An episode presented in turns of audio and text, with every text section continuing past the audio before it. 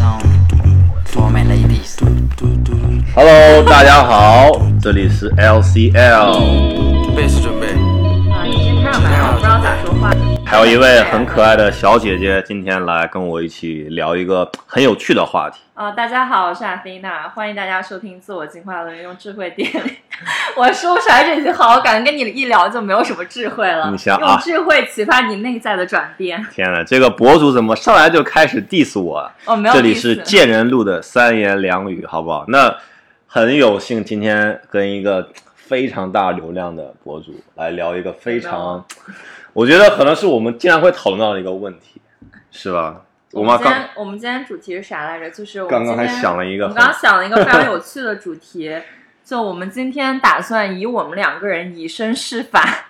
帮大家来解决当代男女对于彼此性别的疑惑。我觉得这是一个很长的、很长的一个 title 啊。当代男女你怎么看？什么是当代男女？就现在 now，那大概他这个年龄是几岁到几岁？你觉得？嗯，我我觉得就是有有你性别意识，或者说你进入差不多青春期，对进入青春期，你有性别意识，然后你开会开始谈恋爱，然后一直到一直到你不会谈恋爱。你不会谈恋爱，但我觉得你不会谈恋爱这个年龄应该是十五到五十。Realistically，我觉得我们俩就代表三十岁以下的人吧，因为我觉得可能按我们的年龄来说，我们也无法去呃代表三十岁以上的。是是是，我觉得就是二十到三十吧。最近不是又有一个电视剧叫《二十不惑》，你吗？三十不惑吧？三十而已嘛，哦是那30而已三十而已，二十不哦，二十惑。还有二十不惑。对对对，刚上了我不知道。虽然我不爱看电视剧，但是这些广告啊什么，你知道，就是传播很快。那这个当代男女的这个叫什么？对彼此性别的疑惑啊，对的，嗯，你觉得是指更多的在嗯日常的交往中啊、交流中啊，还是说更亲密的关系呢？我觉得肯定是谈恋爱了。谈恋爱是吧？就是日常交往过程中，比如说工作场合，或者嗯说平时本身交朋友，对对对，那我对于异性其实也没有那么感兴趣。对我来说，啊他可能他的身份可能在他的性别之前，他更多是一个工作伙伴，嗯哼，或者是就是一个普通朋友。工作伙伴，对，只有只有当在恋爱关系中，就在亲密关系中，我觉得当代人就是男人对女人或者女人对男人才会有更多的差异或者疑惑。所以我觉得我们今天的节目就是通过对彼此发问。来帮助大家了解 男人都在想什么，以及帮助男人想嗯女人都在想什么。对对对，我觉得，而而且我觉得这个节目播出来的时候，应该也是马上要过七夕了嘛，对吧？下周是七夕。对，如如果你这个七夕周二之前能把它剪出来，我觉得我觉得差不多，我觉得肯定我们是想在这个七夕之前能给现在就是，尤其是在我觉得大城市，大家可能谈恋爱啊，或者是跟男朋友女朋友接触之间，其实也没有那么多，对吧？我觉得肯定是想让大家更好去了解彼此，然后呢，也是分享一些我们的经验也好啊，教训也好啊，因为我觉得这个虽然不能就是通用到每个人身上吧，对吧？但是这可能是我们看到的一个大的现象。然后其实我们身边的朋友嘛，可能也有一些他们的故事，我们可能就是化名 来分享一下。可以可以。对，我觉得他们应该对，就是他们应该也不知道大家如果七。夕单身没事儿干，或者说有对象，两个人也没事儿干，可以打开这期节目跟你的哎，象一起对听一对对对对，听。我觉得这个对，但是我觉得要谨慎，你不觉得吗？然后我要 clarify 一下，就我跟这个我的嘉宾陆晨林，我们俩是纯粹的友谊，是是是，所以没有没有在任何这个亲密关系中，对对对所以我们今天就只是代表各自的性别向彼此发问，然后帮助大家更好的了解我们嗯、另外一种性别的这种生物群体他们在想什么。好，那我们就开始进入正题吧。我觉得，嗯那我觉得其实刚刚在还没有录节目之前，我跟蒂娜有聊到一个非常怎么说有点敏感的一个话题，我觉得也蛮适合开场来聊，就是说看伴侣的手机。嗯因为为什么？因为我因为现在的当代男女，当代二十到三十的男女，其实手机真的是一个必不可少的东西。不管你是你每天起床之前会看手机，睡觉之前看手机，工作的时候跟别人聊天，你叫外卖，你做任何事情都需要手机。那嗯手机里也有很多你很私密、很可能很 private 的一些信息也好，照片也好，然后我们也知道就是这样子。所以说，其实有一些情侣他们是 OK，你的另一半看你的手机，嗯把你的密码给他，把你的甚至 Face ID 给他，但是有一些情侣他可能哎不太 OK，因为他认为说情侣嘛要互相相信彼此，然后嗯其实手机里有一些是你觉得会比较隐秘的这种东西，对吧？不太愿意给你的另一半那我我还蛮好奇的，在你在谈恋爱之前谈恋爱的时候，你是允许你的另一半看你手机吗？呃，基基本不允许，嗯。除非比如说是我当时在忙，让他帮我接个电话，或者是哦。我们要去一个地方，他去拿到里面查一下地图。嗯。但是我们定义一下看手机，什么叫看手机？就是我带有目的性的嗯。去查阅你的个人信息或者聊天记记录对我觉得这个叫看手机。对，对我，我觉得就是对我来说，我是那种小时候我妈都不会拆我快递的那种，哦所以我我会我也不会看对方手机，对然后对。对方也会不也我也没有遇到就是对方想要看我手机，就是你对这种隐私啊还是比较的敏感，就是你不太希望别人可以，就是、嗯是，但是你觉得说，嗯，你也不会希望去看你另一半的手机，嗯，你也是百分之百信任他，对，我觉得你刚说到这个词特别好，就是在什么情况下，嗯，我就我想先问你，比如在什么情况下男人想看女人的手机？我啊，其实对于我来说，我是如果我跟一个女生，我觉得你要你要代表更，对对对对，你要代表你的性别好好群体我一先以我我我的大家对话你，个人不是那么感兴好，趣。对我个人认为，好，我认为男生在什么时候会想看女人手机？比如说，第一，这个女生她，比如说你们在一起吃饭，嗯她坐你对面，她就一直在低着看手机，她从来不看你。你她你问她说，哎，你觉得这个东西好吃吗？嗯她很敷衍说，啊、还不错，好吃，她就不会的。就算你们 physically 在一起的时候，她不会给你 attention，她的注意力全都是在手上，而且她可能不是在玩游戏，她也不是在看视频，也不是在刷，她就跟别人聊天，或者在做一些你觉得有那么重要的事情吗？那这个时候，你肯定就说你有点会会不开心，你说为什么你跟我在一起，你还一直在嗯，玩手机、看手机、跟别人聊天，你就很想知道他在看什么。嗯，我觉得这是个很常见的情况。然后第二情况下，可能就是当你当一个男就是一个男生，他可能觉得你们的感情有一些不对劲，或者你觉得这个女生可能她不像以前对你那么的上心，或者你嗯会觉得说，哎，她是不是出轨？因为我觉得在感情中，其实我们可能往往会认为说女生是那个比较没有安全感的那个，但我觉得现在的男生很多也是没有安全感，他会觉得说这个女的是不是啊喜欢别的男孩子啊，或者跟别人聊天啊？我觉得这个不仅仅是女生会有，男生也会有。那这种情况下，可能有一些比较敏感、比较容易多想的男生也会去看女生的手机。嗯，我觉得这是我能想到比较常见的几种情况吧。嗯对对对，那你觉得女生呢？嗯，我觉得女生，嗯，我自己了解到的 case 就案例，可能就也包括刚刚你说的，就比如说很常见的是，哦，我男朋友最近就是不来不经常跟我聊天，或者嗯。不给我关注，或者不给我时间，对对对。不给我精力的时候，我可能会想要看他的手机，是啊，因为我没有安全感，就我不知道他在干嘛。是，然后我可能想知道，那他不跟我聊，他肯定会是有把时间分散给别人。但是我觉得就是这个是个人习惯问题。就比如说我，我可能会倾向于去信任对方，然后跟对方聊。是，但是假如说我已经感受的感受到，就对方完全没有想要诚实的跟我讲他到底跟谁在聊，嗯或者说他最近的状态是什么。嗯，我觉得在这样的情况下，他说他说什么对我来说已经不重要了。那我可能想要去查验事实。对，就是我其实我已经我我觉得这个点就是，当我不太信任对方的时候，我会想要去看手机。是，我嗯觉得这个确实，我觉得，呃，像我之前的恋情中，我会说，我会，我会，我不会很希望说啊，女生来看我的手机，但是我把手机的密码愿意告诉他们，嗯，就是我说 OK，你如果真的不信任我，你可以来看我手，但是我觉得。他看我手机这个行为，在我这边是会减分的，因为我觉得这就是种不信任的一种表对因为我是不太会去看女生手机，就是我不会就是主动说啊，我觉得你出轨啦，我觉得你跟别人呢，我会把手突然抢过来，这种事情我觉得非常的啊，有点粗鲁吧，因为嗯。可能我也是一直在美国，然后其实在美国大家对于这种隐私啊，对于什么还是比较注意的吧，嗯。就是像你之前讲的，你说你不允许你妈会啊拆你的快递，其实小时候，比如我在家的时候，我妈有时候会翻我的抽屉什么，我会觉得非常的被冒犯的。我就跟他说，嗯因为那是你自己的空对的，我说是说你为什么要翻我东西？嗯就是我觉得这是非常，我认为是冒犯到我，嗯然后我会有点不就是不爽。嗯那我觉得在亲密关系中，在这种交往过程中，我会认为说，你如果真的不信任我，你可以看；但是如果说你看了之后你什么都没有，我觉得非常的被冒犯的。我觉得说这是一种不信任的表现，嗯对吧？然后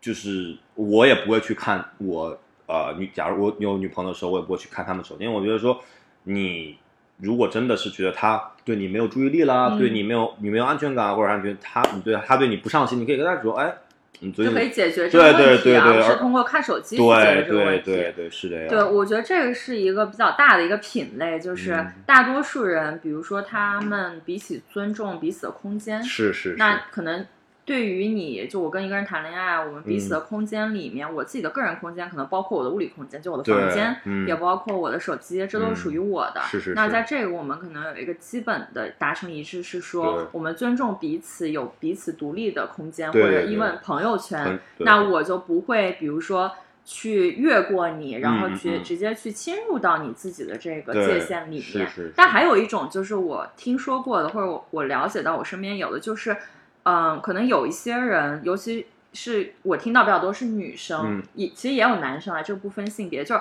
他对于亲密关系里面的那种亲密感的要求是更高的，所以他会嗯要求两个人的距离感。通过彼此共用手机、共用银行账户、哦共用一个物理空间这样的方式去拉近亲密这就很像是夫妻了，有点像我感觉。对，但那也就有的夫妻也不会彼此看手机，哦但就是他想要通过这种方式去获取那种亲密感，嗯嗯，我觉得这嗯也是一种。你怎么看？我我会觉得，我觉得这还有点太多了。我觉得就是，那就你不适合跟这种人谈恋爱，我觉得对啊，我觉得这种 就是太太怎么说呢？我能一方面我能理解，但是另一方面我觉得说，这个如果你认为他只是为了拉近你们的亲密感，我觉得嗯这是一个完全在我这儿没有太多意义的一个事情。你们两个嗯同用一张银行卡，同用一个 whatever，那我觉得就是，嗯，怪怪的。嗯，对对对因为像其实说到这个啊，我我想到之前 有一个蛮有意思的事情，是我一个挺不错的一个朋友，反正嗯他就是好像是把他的滴滴，你我们知道紧急联系人嘛，嗯对吧？然后你可能晚上如果说你要坐车，嗯可能会把什么你的行程发到你的另一半那边上去。假如说你另一半是你的亲人，然后假如说他晚上会去很多，比如说 clubbing 啊，去酒吧啊，然后他会引起另外一边的不爽跟不信任。因为对方知道就会问他你出去玩对对对。但是我会觉得说，其实，嗯，大可不必啊。我觉得就是还是说到信任这个问题嘛，因为我觉得一一信任真的是一个非常重要的情侣在一起的一个一个一个基础条件。嗯，对对对，我觉得这是非常关键的一个点，你嗯不觉得吗？哦，我同意啊，我觉得这这一点我们俩是一致的，但就有人是有是是是，需要这样的一种方式，呃，通过这种方式去增加亲密感。对，而且嗯，对，呃，呃然后通过这个看手机，我突然想问第二个问题，就我们刚刚有有聊到的，就是对于男性来说，嗯，就是你怎么看待撒谎这个问题？撒谎，撒谎，撒谎和欺瞒，你觉得这两个定义有有差别？我觉得是有。我觉得撒谎的是你把一个没有发生的事，或者是一个错的事情嗯说出来，而且你是把它认为是对的事情说出来的。嗯而欺瞒可能你是选择去隐藏一部分的嗯事实。那我觉得撒谎要比欺瞒更加的严重。嗯，那你觉得嗯欺瞒，就假如说在一个关系里，你的另一半瞒着你一些重要的事情，就其实这个举一个很具体的一个一个情境，嗯。假如说你你你对象出轨了，然后你嗯。之前跟他，嗯、比如说，哎，不能这样说，就假如说你对象出轨了，嗯。两种情况，一个是你知道了，你去质问他你有没有出轨，嗯，然后他说没有，然后这是算欺骗，对吧？嗯那还有一种是你不知道，但他一直瞒着你，没有告诉你，嗯这叫隐瞒。嗯，你会觉得第一种比第二种更更恶劣，我觉得第一种比较，因为我觉得第一种是你已经在去求证的情况下，你得不到他一个很真实的答案。嗯那我觉得这种就是这种信任就会非常就是已经是瓦解掉了。嗯但我觉得第二种的话，你在不知道情况下他瞒着你，我觉得可能这个就是一方面就是表明你很信任他，嗯然后那也有可能就是他的演技很好或者怎样，你就被蒙在鼓里。那我觉得就就是感觉，嗯，怎么说呢？虽然我会我 feel sorry，但是你还是说没有任何的证据嘛？我觉得这个确实也是。但就纯粹从从这两个行为来说，我觉得对于女生来说，这两种就是我你骗我嗯和你瞒着我，嗯，我觉得这两个性质其实本质一样的，就都是你出轨，对吧？对只不过一个我发现，那那证明我比较聪明。嗯，对对对。但是你 anyway 你还是做了伤害我们关系的事情是是，但是从男性的角度来说，这两个是不是有差别？呃，我会认为说，男生可能有些男生会认为说，当你没有发现的时候，我就可能会怎么说呢？啊，也不叫逃之夭，就感觉说啊，你没有发现，那我就没有出轨；你发现了，我就出轨了。哎，这个思维很是吧有趣，这个我觉得所以男生会有这种思维是吧？我觉得发现就当对对吧？我觉得就 比如说，我想要一个可能没有那么极端的例子，比如说我跟一个女生单独去吃饭了，嗯那可能有些女孩子会非常介意说，我的男朋友跟别的女生单独的去，比如说吃个饭啊，或者是去呃喝咖啡，他们会觉得说这是一个不好的行为。那可能我为了这种避免这种啊、比如争吵也好，比如说呃他问我干嘛了，我说啊我可能跟就不告诉他实情。对对。对对，我说我可能跟一个朋友去聊天或怎么样，但出轨，我们定义一下出轨，出轨就是你喜欢上别人，或者你你跟别人睡了，跟别人对吧睡了，对对对。但是就是你刚刚提到那个，我觉得特别有趣，就是男生。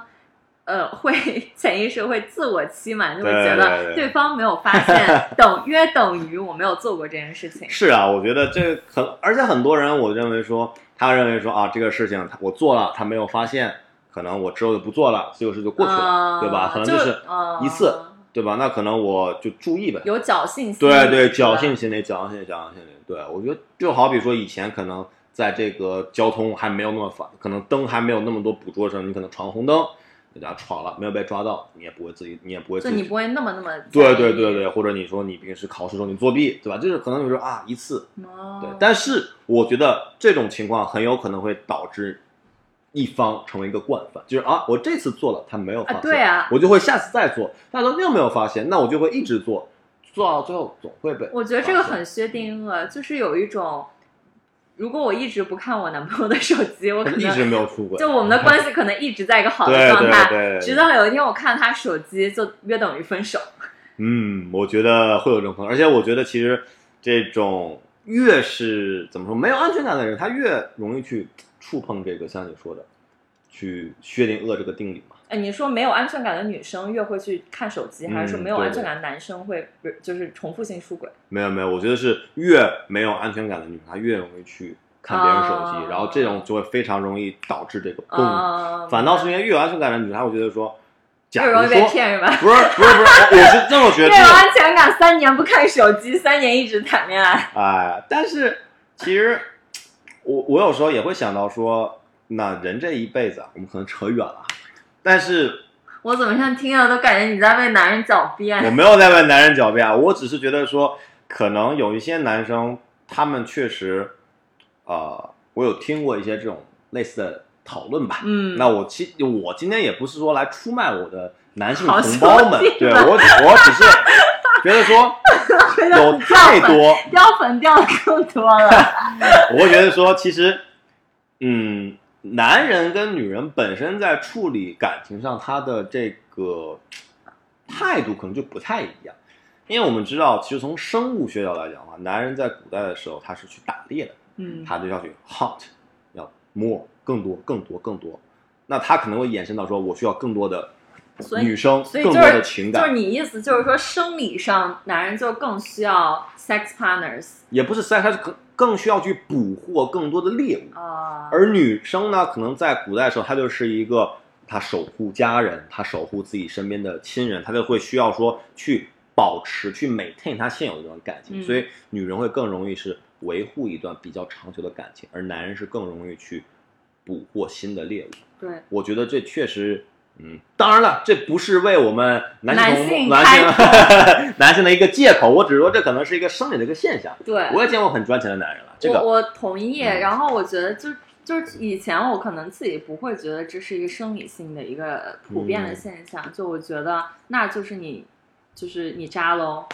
然后后来发现天下乌鸦一般黑，是个男的都会有渣的倾向。然后后来才意识到，就是说，呃，我觉得那个点落在，嗯、男生有没有意愿让自己的意识去进化，就是你有没有意愿去为了我们所，这这话可能听起来有点鸡汤，你为了一段关系或者为了你爱的人去努力。对呃如果你不想努力的话，那真的分分钟出轨。有一句话我嗯听完之后，我觉得是一直在我的感情中很受用，就是说，多情是人的天性，但专一是一个选择。选择，对，我觉得，嗯，虽然我现在说男人可能他非常的容易就是多情啊，但是我觉得，我不知道，女人可能有时候也很容易就是喜欢，比如说小鲜肉啊，喜欢一些长得帅的男的，但我我还蛮想问一个，嗯就是你觉得男生是他会因为一个女生浪子回头，还是只有当他想要浪子回头的时候，他才会浪子回头？啊，这个问题的话，我这是不是一个很好的？这是一个很好的问题，但是我我真的觉得还蛮难回答这个问题。我觉得两者都会有，一方面可能是当你到了某一个人生阶段的时候，嗯你会觉得说嗯啊，对对对，可能我以前就是对啊，天天跟不同女人去约会啊，然后可能就做一些非常觉得很骚的事情。我觉得我现在应该沉稳下来了，我需要一段比较稳定的关系在我人生中。那我可能说 OK，那这段时间我遇到一个人，我可能会稳定下来。嗯可能这个人我也没有像以前的女人女生可能那么么喜欢或者那么嗯。的怎样，但是我觉得在这个阶段我遇到了他，他又很适合跟我稳定的过日子，那 OK。嗯那你说第二种情况其实也有，就是可能说这个人他让你确实觉得说啊，在一起很舒服，让你在一起觉得说，那有一个词叫什么一眼一眼万年，一眼万年嘛，就是所谓一眼万年，就这种也有可能，因为就你愿意在那个时候，对即使你还没浪够，你愿意为了这个人对对对，因为你觉得他是个非常你不想失去他，对不想失去他，因为像我我最近看到我很多的同学啊朋友，他们可能也就才二十四五，嗯。他们的男朋友女朋友可能跟他们在一起的是他们十七八，嗯，按理说那个十七八，对啊哦，在一起的时候在一起的时候对对对，哦他们可能就是你想在十七八、十九、二十这个时候，你其实是非常的不懂、不懂、不太懂嘛，什么是恋爱，这个人怎么样？那可能当你到大学之后，或者你工作一样，你有很多的诱惑，嗯那你会一直为了这个人而坚持你最初那种感情，我觉得是非常不容易的一件事情。嗯，对对对，嗯。但你这个 case，我觉得是你这个案例是有一个有点极端，就是那种比如初恋一一路走到底，或者说你在嗯你年轻的时候遇到了一个很合适的人，然后就一直走到底了。嗯但还有一种就是，我觉得从女生的角度来说，我看了很多为什么女生容易受伤，是因为我觉得从女生自己生理本身是有嗯一个倾向性，是我通过让一个浪子为了我改变而证明我是有价值的。啊，就是就是你懂懂我意思，就是有一个男的很浪，但因为我他愿意收心，或者他为、嗯愿意跟我进入一个特是我的一个别成就。是就 是我不是成就，是对我价值的一个体现。证明。证明。啊，我懂了，我懂啊、了，就是还不是成就，因为嗯成就有一种。你已经有一个比较好的一个基础了，嗯嗯嗯。然后给你贴个小红花儿，证明是我要去不断的通过这件事情去证明，哦，我是有价值的，但是我值得这样一个嗯感情。但是我就想到说，那如果这个女的认为说这个浪子为她回头，那她到底喜不喜欢这个浪子呢？喜欢，就是说，那她如果知道她喜欢的是一个浪子的话，那她会觉得说这是一个好的开始吗？当你知道，问题。当你知道对方是直击灵魂，我靠，姐妹们，对吧好好听？听。当你知道这个人是一个有可能以前感情比较乱，或者可能有甚至上可能以前有过出轨或者 whatever，你嗯还喜欢上他了，你还对他动心了，那至少你在你这关就没有把持住，那然后你会希望说你通过你的一己之力，通过你的魅力，让这个男人为了你浪子回头，为了你可以稳定下来。其实这也是一个非常大的一个赌博。他回头了，OK，你成功了，你把他给收服了。他没有回头，你又自己受伤，嗯，对吧？对就是说，有这样一句话嘛，叫什么？男人不坏，女人不爱。这句话以前我也不懂，那现在听见你学会了你就听懂了听到你听到你这个 comment，我觉得哎，原来是这么个意思、啊。但真的就是在我身边，我觉得这是一个还蛮蛮普 common 的，蛮普遍的一个现象对象。对对。这就是为什么就是会有这么多女生不断的被卷入这种 toxic relation，就不怎么样的感情，然后和不怎么样男的一直纠缠纠缠纠缠，就是他不断的会被对方的言语和行，就也不是行动吧，就言语和那些。不断的就是去去打花言动巧语啊花言巧语或者打套路啊什么的动，套路打动，然后还心存妄想，就是说嗯他会因为我改变他的本性。而且其实就是但从男人的角度，你会觉得这个我先我先我先我先接一下，我其实 你这个让我想到了一首歌，是陈奕迅的，叫《斯德哥尔摩情人》。哦 OK，也是斯德哥尔摩综合症嘛，综合症就是对吧？越被虐的时候，越越越越想要，对吧？嗯越是黑暗，越是得不到，越想去要，啊！但是我觉得男人其实有时候也会啊，因为现在社会上不是有个词我们叫叫舔狗嘛，对吧？其实还有绿茶嘛，对吧？就是这种词，就是男人越想去追那些就是所谓的可能绿茶或者所谓那些就是看起来很。对吧？就是很很好看，或者很多套路，或者很多很钓鱼的这些，我觉得，我觉得是这样子，就是可能在现代社会的男生女生，他们确实说，他们有一些人，他们确实可能段位比较高，我们说他们有一套自己的系统，嗯甚至说 PUA 这种，我们之前嗯可能听过这种词汇，就是他有一套套路让你容易上钩，嗯对吧？然后他有可能有任何的套路让你就是把你给甩掉，嗯对吧？但是我觉得这种东西，我在我这我是觉得非常的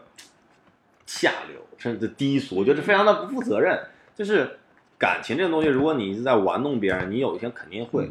但遭报应了。就是有的男的，他可能之前嘛，他就见了你说啊，你好，你好特别，我就是为了你改变。你觉得这种话能信吗？我觉得不太不能信不太能信，不太我也。觉得不能信。我觉得很多时候就是你真的对一个人好，你真的爱一个人是行动大于语言的。我其实一直是这么相信的。嗯我觉得一个人说他说的多爱你啊，还是怎么啊，样，这个很多哎，我觉得因为我呃匿名啊，匿名故事，就有一个朋友最近刚结束一段比较嗯嗯不怎么样的一个感情，然后这个男人就是也是言语上一直告诉他你有多特别，然后我愿意为你改变，但其实，在行动上他没有做什么。虽然他自己号称自己做了很多，但这个女生自己其实也知道她没做什么，但就很容易被这个男人的一而再再而三这个言语打动。然后我就跟他说：“我说就真的只有你只看，你只要看行动，而且你要看他言行是不是他们在一起很久了吗？八个月吧。哦，八个月还好。嗯我觉得很多时候，当一段感情你进入了两三年的时候，其实很难分掉的，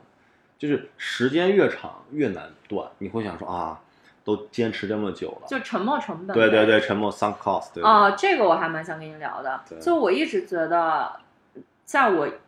内心，沉默，因为从经济学角度来说，沉没成本不是成本，嗯，就你永远要 forward looking，你永远往前看。对就即使你这个关系你可能已经十年了，嗯，但你再往前，你跟人在一起就是让你不快乐，那嗯你也应该当断则断。但很多人就会因为我已经在这个人身上投入我可能四五年的青春，我就不愿意嗯跟他去分手。对但你可能就是陷入了这个沉没成本的一个困境里面了。对，其实有些时候，当我比如说看到、听到，比如谈了四五年、六七年的时候分手，我都会很震惊，你知道吗？为什么震惊？就是我会认为说，哇，一段这么看似稳定的感情，有这么多的，就是问题所在吧。然后可能两个人一拖再拖，或者其中一方就非常的愿意去相信另外一方，可以嗯想说浪子回头，或者让你去改。那可能通常当一方把自己麻醉了之后，他可能就是越难越难被就是跳出来看。嗯，是的，都就当身边很多人说啊，这个不行，这个人不行，但是你愿意去麻醉自己，因为我觉得很多时候在感情中也是当局者是迷不能说迷，就是说你会比较容易让你的对让你的目光嗯非常的变窄，而你的朋友或者是其他人会看到可能更更大的一面吧，他可能会嗯看到他你的另一半怎么对你的，或者你在这段感情中你是怎么样的，他们会嗯给你一些更加怎么说呢，嗯，中立和中肯的建议吧。哎，这个我有一个问题，就是对于男生来说，嗯，你会把你的兄弟放在你的伴侣之前，还是说你觉得伴侣更重要？就你更相信你伴侣的话？啊这个就是就是，就假如说你有一个不怎么样的一个女朋友，然后你的兄 弟都跟你说，哎，LCL，你我觉得这女啊女生不行，你要跟她分手。啊啊啊！就是我觉得你，我觉得啊你从男生的角度来说，谁会更重要？嗯嗯我觉得其实到最后的话，男生还是愿意相信自己的感觉。哦，自己的感觉。对对对，我为什么这么说？因为其实说到底，你的哥们儿或者你的朋友跟你说啊，你这女朋友不行，但他们其实跟你女朋友相处时间其实是很短的，他可能跟你们相处时只是看到你们两个在一起的时候，他可能看到你的那种感觉。但我觉得其实啊、男生啦，他更多时候说这个女生跟我在一起的时候，我的感觉是怎样？因为说到底，我还是认为说感情是两个人的事情，你的嗯谈恋爱或者是你结婚，你不是给别人看的，别人可能会影响，别人肯定会有一些就是嗯多多少少会影响，但是它绝对不会是你谈恋爱的一个重心。但是我刚才白岩讲聊的是 bro 或者 hoe，就是他就美国有这种就是 saying 就是 bros or hoe 就是怎样，就是兄弟跟女朋友哪个更重要一点？我觉得这个可能是非常因人而异的，因为可能在我这边我不会说去一定去优先化哪个，而是看事情。我觉得嗯，这个是就事论事就事论事，我觉得这个非常重要。我我我我感觉男生可能普遍也会更倾向于就事论事。对对对，嗯而不是说你你这个女孩女孩子，比如说今天说你一定要陪我逛街，如果是没有什么特别的原因，而另外比如你的哥们儿，比如他住院了，或者是他有什么紧急事情的话，你还是会选择帮你哥们儿，因为你觉得这是一个非常 emergency 的东西。对，但但很多时候两性差异就在于女生会觉得，如果我是你心中最重是要，我就对一直要是那个最重要的，所以那就是你哥们儿去住院，但我现在很需要你陪我，那你对你去选，是是就有时候会有这种差异。确实确实呃女生有时候感性吧，确实比较感性。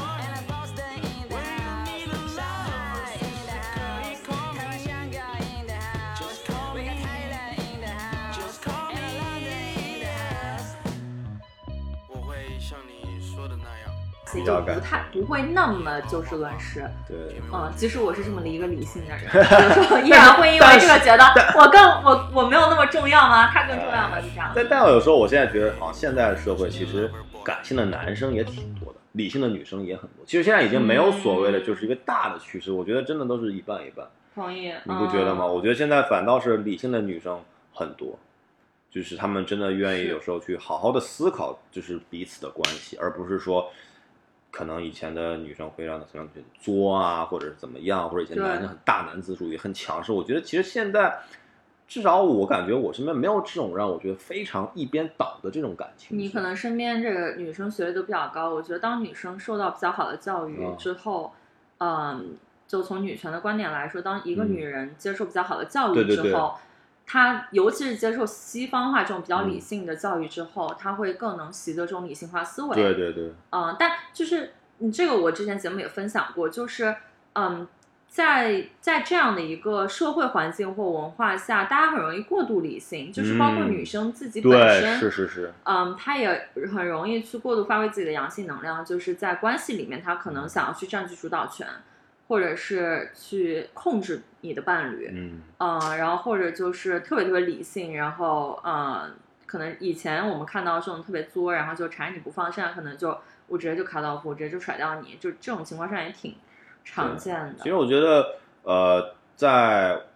感情中，其实说白感情感情，我个人还是一个比较偏感性的人了。嗯我觉得你就你刚刚说那个，现在男生感性也挺多，我反而觉得你有 selection bias，就是 selection bias，就是你你你只你自己应该是一个比较感性的人，对对你可能感觉比较感感性男生比较我多。我会觉得说，就是说，其实可能在中国，可能有一些男性他被教教育说不要太感性，哦，就是要的理性吧。我觉得这是亚洲文化都对亚洲普遍是男人要什么要要要要 man up 啊，你不能嗯屈软啊，你不能哭啊，你不能展现你的情感，你就应该好好挣钱，你就应该付所有你们出去玩的钱都是应该男生来付，不管你怎么，你可能经济状况不是很好，你也要这么做。我是觉得有点，我不，我觉得可能对于我来讲，嗯我觉得我不太接受跟理解，但是 I'm sure 肯定也有很多人是这么做的，是的。对吧？我我觉得亚洲文化上这是一个普遍状况，就是、嗯呃女生也逐渐阳性化，然后男生还是从小被教育你要成为男子汉，对对对就大男子主义，这个还会不会就是。对，然后对这个就很容易有感情里的问题，就是我们刚刚有呃这个录之前有聊到那个 ego 的问题，嗯就是嗯当我们在感情中遇到问题的时候，我们很难用一种很同理心或者非暴力的方式去处理这段感情。我很容易把我的刺亮出来，你把你的刺亮出来，然后两个人就挥着刀互相伤害。对对对，然后很容易很难去，比如说用一种很柔软、嗯，很脆弱、很感性化的方式去沟通。我觉得这是非常不好的一个，因为可能我在之前的感情中有经历过这种，就两个人在这种情况下拼刺刀，像你说的，就是两个人都谁都不让谁，互相冷暴力。对，互相冷暴力，互相就是感觉就是把最好的一面留给了你的朋友，你的朋，你就是跟你没有那么 close 的人，嗯把你最坏的脾气，把你最大的这个 ego 都留给你，可能是最爱你、最关心的那个人。其实我我觉得，就是我也很同意听他讲，就是很多时候不要过于的理性，有时候你要有同理心，嗯你要真的去是站在对方的这个呃这个角度去想一些问题吧。我觉得确实是去营造一个比较和谐、比较稳定感情的，也是一个很重要的基础。嗯对，像我们之前讲，信任是一个基础，我觉得这种同理心也是一个很重要的基础，嗯因为确实现在的这种社会上，这种不安全定不安全感还是挺不安全感挺挺强挺强的，大家都有。对，嗯，但你觉得就是在亲密关系中，更多的是带给一个人不安全感，还是帮一个人解决不安全感？我觉得两者都有。哎，嗯其实我之前有看过一些就是所谓的这种文章，就是其中有一个有一个点，我觉得还蛮有意思，就是说人一直在在追求爱，对吧？嗯我们就追求爱情，追求爱一个东西，但是我们得到了所谓的爱情，得到关系中，我们最常问的一句话是什么呢？就这个人，你爱爱我吗？你爱我吗？你爱我吗？对不对？你跟这个人都在一起了，他说他爱你，他你还老问他爱我吗？他男生会爱会他会不会经常问你爱我吗？肯定会啊，我觉得肯定会啊，我觉得这个男人女人都会，就是他是不爱我了。但我觉得男生更容易自己在心里去问，自己去嗯想。对对对就他他会觉得这个问出来挺掉面儿的，就是对问一个女人说你爱我吗？这好像是是是更多是就女生会问说你爱我吗？对的，但就是这是我觉得有点讽刺，就是当我们真的所谓得到了爱情之后，我们还经常去问他爱我吗？他爱不爱我？就是嗯我觉得这个是一个啊、怎么说呢？我有时候这种不安全感也是我们自己给自己添加的吧。我觉得，嗯就是当我真正看见那些很舒服的、非常非常两个人是非常舒服的一段感情上，两个人感觉都彼此有安全感，是他们不会真的去问你爱不爱我，而是在他们在这种生活中，他们在他们的情感中，就是从那种每一个瞬间，能感觉他们俩在一起是相信彼此，是有安全感的。嗯，而不是人家天天在那边所谓的，我觉得是吵架也好啊，那些都我我感觉这个安全感的问题，呃，可能会触及到更更核心本质的，嗯。就是来自于这个人本身，他从小的所有的感情关系的经历，包括他跟父母关系中是。有没有安全感，对对对。这个会很很大程度上影响。就是当如果一个人他本身从小就是在关系里都很有安全感，他更可能嗯。在亲密关系中给对方提供安全感，自己也会比较有安全感。而且而且就是像，其实我觉得我从小到大是一个比较没有安全感的人吧，我我我还是承认这一点，可能是从小跟家庭啊，或者从小一个人生活的比较早。那我之前就有朋友跟我讲说，其实你更多的时候不要去寄托在别人给你安全感你如果开始爱自己了，开始好好让自己变成一个更好的人，你就会有安全感。而这种安全感是不不需要太过于依赖对方、依赖别人给你的。我觉得这是很重要的一步吧。我觉得可能现在有一些人，他们觉得说他们的安全感是需要别人的认可跟别人的、嗯你的伴侣的这种喜爱，嗯而不是说你从内心去肯定自己，嗯，对吧？？我觉得这个也是，我觉得有些时候有一些男生他们可能比较的呃不自信啦，或者像所谓成为的我们说的舔狗，我觉得你不要说把自己的段位放的这么低，嗯我觉得你更多时候你要去认清楚自己，你要去认可自己，你要去鼓励自己。嗯这样的话，假如你真的跟一个你认为比你优秀的女孩在一起的话，你也会觉得非常的没有那么大的压力吧？你觉得舔狗是普遍现象，还是说一个男生怎么说呢？通过不断的这个猎取嗯很多不同的女生来获得安全感？我觉得是这样的，我觉得其实这个聊聊我之前我跟我的男性朋友会经常讨论一个话题，哎，就是来分享一下。就是说男人要不要追女人嗯这个话题，我觉得是一个从我很小的时候到现在，我觉得整个社会对于这个问题有很大的一个改变。就是嗯我们在小时候的时候，或者是我初中、高中，就是男生一定要追女生，就是嗯男生一定要向女生示好，给女生买礼物，给女生写小小小纸条、写情书、买花。然后一定要去告白个两三次，女生才要答应你说啊，我跟你在一起。那现在呢？现在我觉得就是男生已经都不屑于去追这个女的，他就觉得说啊，你喜欢我就在一起，不喜欢我就不在，这是这是一种。另外一种就像我说的挺，他就一定去追那些可能在外人看来你们俩就不是一个世的人，啊你们可能不是一个 level 的人，你还要去就是去所谓的去舔你他。你觉得知道吗造成这种转变的原因是啥？就是我记得之前网上也有一个特别热门的讨论，嗯就为什么现在男生都不追女生了？为啥对呀？我觉得有那么几点吧。第一点，我认为说是当一个男生他去追一个女生，他付出了很多的心思啊，很多的心血去。当你真正得到这个女孩子的时候，你可能就没有那么喜欢她了。嗯你只是喜欢你在追她时候的那个那个感觉对，这个感觉其实追捕猎物的感觉。对于很多人来讲，他就是谈恋爱了，你知道？就像我啊刚刚讲到说，男人就想去捕捉这个猎物。当你真的捕捉到他之后，你觉得说，哎，他已经是我的了，那我爱他怎样怎么样。我觉得这个情情况可能以前有，现在也会有，就是说嗯我把我可能用我的套路或者用我的真心，对吧？我把你得到手了，那之后你就是我的了。我想对你怎样就对你怎样。而像我们讲到女生，就是说，当我可能一开始没有那么大容易答应你，当我答应你，我就要好好对待我们这段感情。嗯这也是非常大的一个一个区别，我认为男孩子跟女孩子。哎，你觉得当一个男生在追一个女生的时候，嗯他们俩，我总觉得这不是一个对等关系。嗯，那我其实没太想清楚，是说，比如说，当一个男生在追一个女生的时候，他是比如说是更低一等的，比如说像猎物这样的一个存在，嗯还是说更高一一等，像你刚刚说那个舔狗去追女神？我觉得呃，这个要因人而异了。我觉得其实一方面有一些，假如说这个女生她认为是在她的等级之上的，那她嗯可能就要用一些比较偏舔狗也好、暖男好的一些套路。如果他如果觉得这个女的是那种。不是说很难追，只不过是那个女生比较容易慢热，那她会用一些比较激进的套路。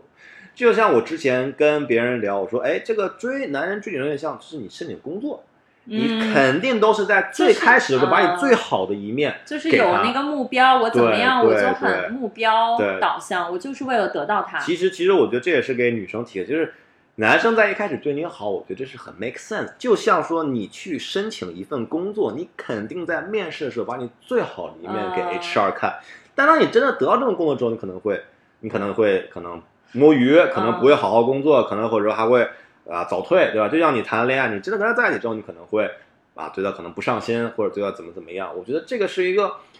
可能。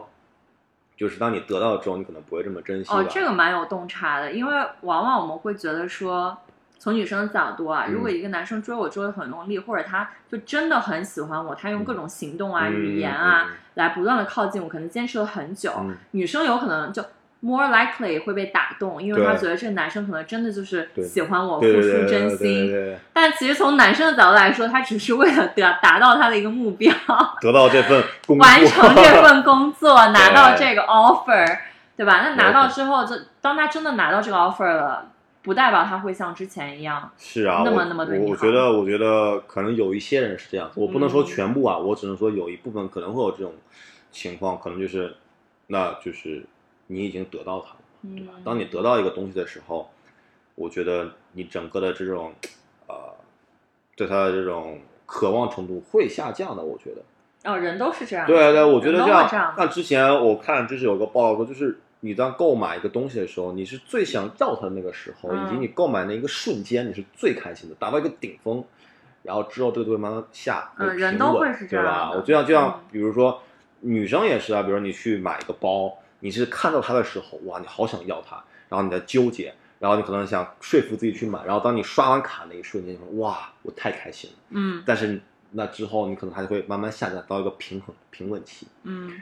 但就这两种模式，我之前有看过一个文章讲，男生就他可能初始投入特别多，嗯嗯，但随着感感情稳定之后，你就会想去做你自己别的事情。那呃，谈恋爱这个事情可能就占你生活的一部分，可能是嗯那个饼图中跟你工作同样重要的一部分。但对于女生来说，她可能一开始会觉得啊，那我要考察考察，你看你怎么样但随着我在感情中不断的投入，可能感情会成为我生命中最重要，或者说我的伴侣会成为我生命中头等大事这。个我觉得还是会有性别差异对对，的。我觉得确实就是要有当他们交叉点的时候，他们在一起的时候，然后在在之后怎样，我觉得这个就非常的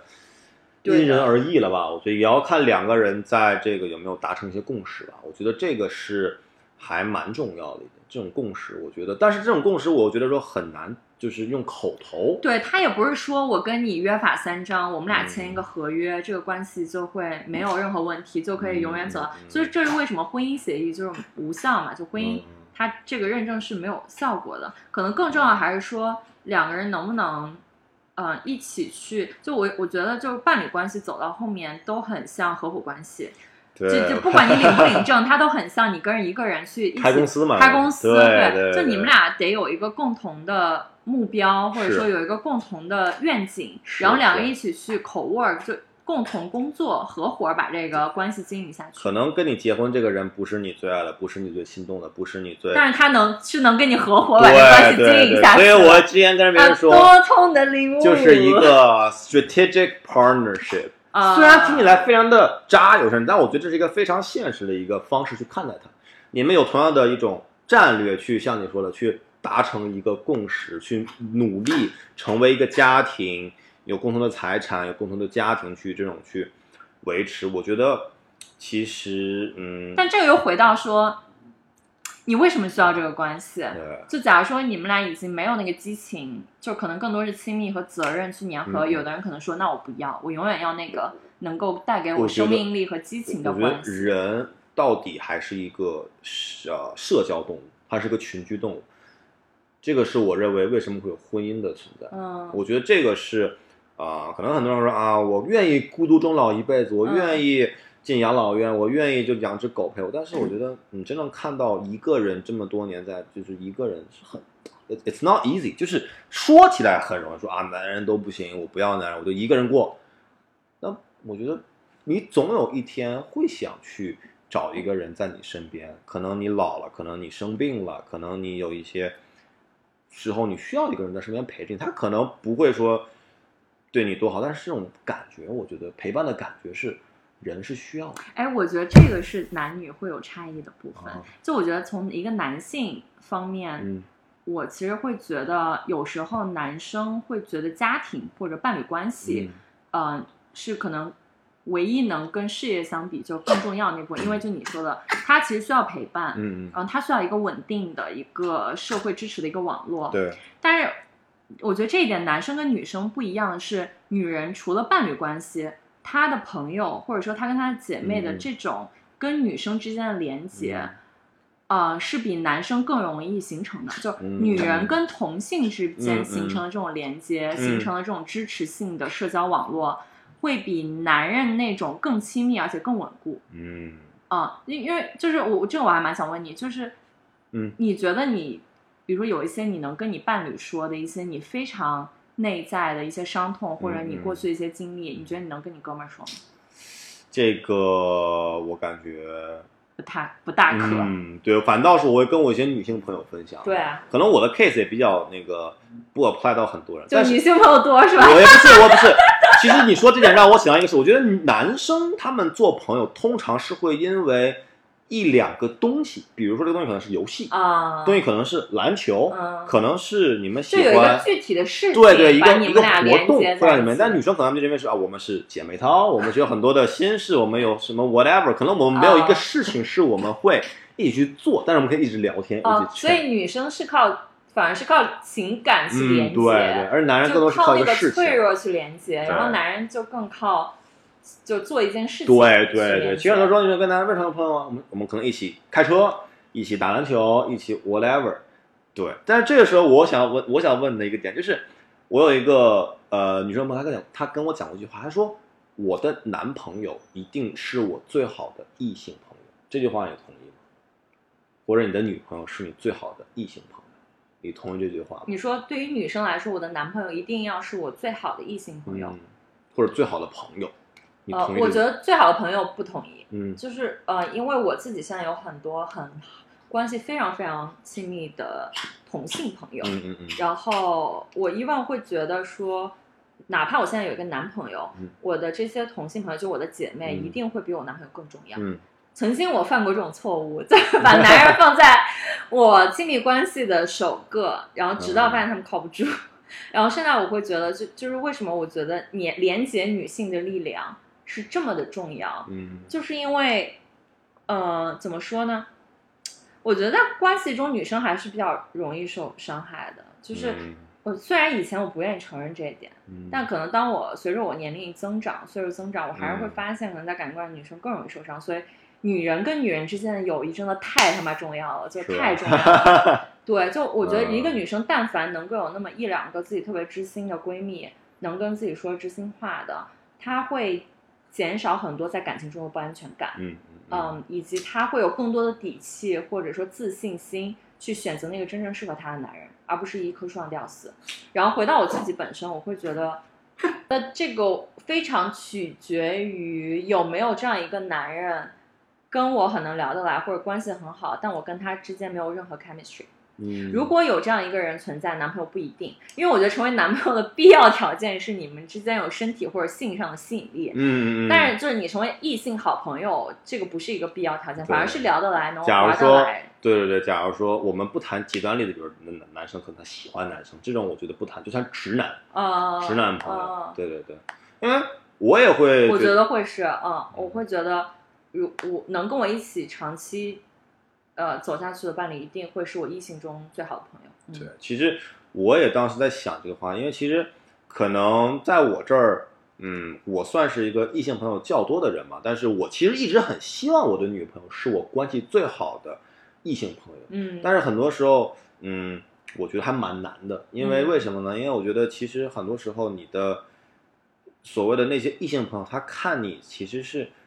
他是你的朋友，嗯他看你的时候，他不会有带有太多的个人情感在里嗯面，他可能更多说啊，我们是好朋友，我们可能认识很久了啊，性格很合适啊，你的一些丑事什么我都知道，我但我愿意接纳你成为我的朋友。但假如说你的这些丑事或者一些你不愿提起的伤疤，让你的这个啊、女朋友知道或者你的伴侣知道，他可能会是心里的一个疙瘩。嗯，你懂吗？就是我觉得这种疙瘩，其实很多时候我又害怕让我的伴侣去承担。对对对，嗯假如说，我举个例子啊，比如假如说有一个男生，他之前可能出轨过，嗯，他之前可能做过一些对不起之前女朋友的事情，他可能跟他的一个异性朋友说，他异性朋友可能说理解，或者你可能就是你要学习到。但你现在交一个女朋友，对，你人会告诉家说你出轨，他他就说哇，你这个人有出轨的历史，那哦我跟你在一起，我要很小心，你会不会也出轨我？我觉得这个是我会想到一个比较、比较、比较 tricky 的一个地方吧。嗯对对对。所以你觉得，就男生对女生来说，大概率能做到百分之多少的坦诚？是呃，我觉得要看你们在什么阶段。我觉得当你一段关系比较稳定的时候，我会认为，只要我认为是啊、我能跟我大多数朋友去讲的，嗯我也 OK，他知道。但是就像你说，很多时候如果这个人能问你了，我觉得他可能问你一些比较敏感的话题的时候就，有没有出轨过？对这种话题的时候，你会你会非常的，那大家可能 对吧？啊，女生多发出这种世纪之问。对，其实这种问题，我觉得女生或者男生你在问的时候，也要考虑到后果。你喜有些答案，你想不想知道？你想不想嗯知道？假如说这个人的过去，你觉得真的那么重要吗？你觉得一个人的过去真的可以代表他的未来吗？有些人认为是的，有些人问你过去怎样，你现在就怎样。人，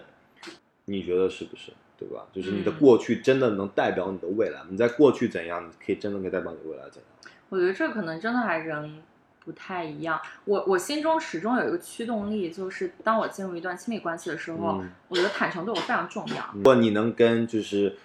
听众里面的姐妹再总结一句话，你觉得是什么呢？哇塞，好难的总结。对，呃，或者就是你给这些可能比较渴望想去谈恋爱或者想去谈恋爱的姐妹，但她们可能就是对于现在的社会上很多男人，他们不放心。即使这个男人他可能是个不错男人，他觉得说哇，他会不会是渣男？他会不会是哦 PUA？、你会给这种什么、问题。什么忠告呢？我我觉得最重要的是三个点。嗯嗯嗯，一个是一定要把自己放在所有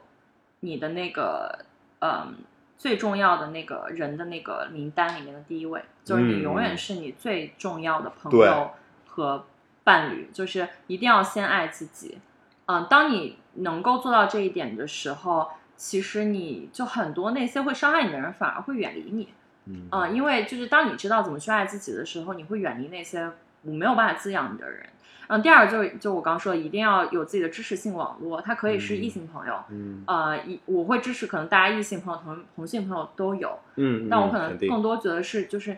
当代社会啊，女性给女性之间的那种支持和连接，嗯、在我感受到是非常非常珍贵的啊、因为他们是真的能跟你说完全真实的话，然后无条件支持你的。嗯异性朋友始终会有那个两性关系之间对那种 chemistry 问题，就可能他对你有你有意思，或者你对他有意思，然后就嗯会带有这种个人利益的色彩在。但如果是你的好姐妹的话，除非你们俩喜欢上同一个人，大概率他不会，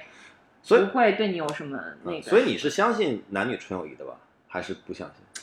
好问题。这个问题其实是是衍生的一个小问题，因为我觉得这个问题也经常被人拿来去讨论。我们先哎呀，我觉得说白了只有一种情况可能有纯友谊，就是就是我对你没感觉，或者你对我没感觉呗。就只要双方有一个觉得对方睡不下去，就只能发展成纯友谊了。我我觉得这是嗯好，你的第三点是吧？哦，第三点是，嗯，在就你你要知道你自己要什么，就你要知道你当下需要一个什么样的关系。嗯这样的话，你就不会把自己的时间和精力投入到那些你不需要的人和事上。因为我我发现很多女生问题是她不知道自己要一个什么样的关系，是是然后就像一个很饥饿的小孩，我今天晚上我我很饿，但我不知道吃啥，所以你放啥在我面前我都愿意吃。这就导致就有一些很渣的男人，他还是会不断的跟这些人交往，是因为他不知道自己要什么样的关系，或者他适合怎么样的男人。而怎么知道你需要什么，你适合什么，这是需要探索和自我了解的。对所以就还蛮鼓励大家多去做这种 self discovery 自我探索和成长。也就欢迎关注，打个广告，也欢迎收听我的播客《自我进化论》。对对，我可是我是亚我是 Tina 的头号男粉丝，我觉得今天跟你聊这些，我真的觉得非常的就是开心吧。我觉得就是我很少能跟一个女生这么坦诚的去聊这种关系，我觉得用行动证明，今天晚上请吃饭。我觉得非常的不容易啊，我觉得。好，那么今天就到这边吧，感谢大家收听这一期的节目，谢谢下期再见，拜拜拜拜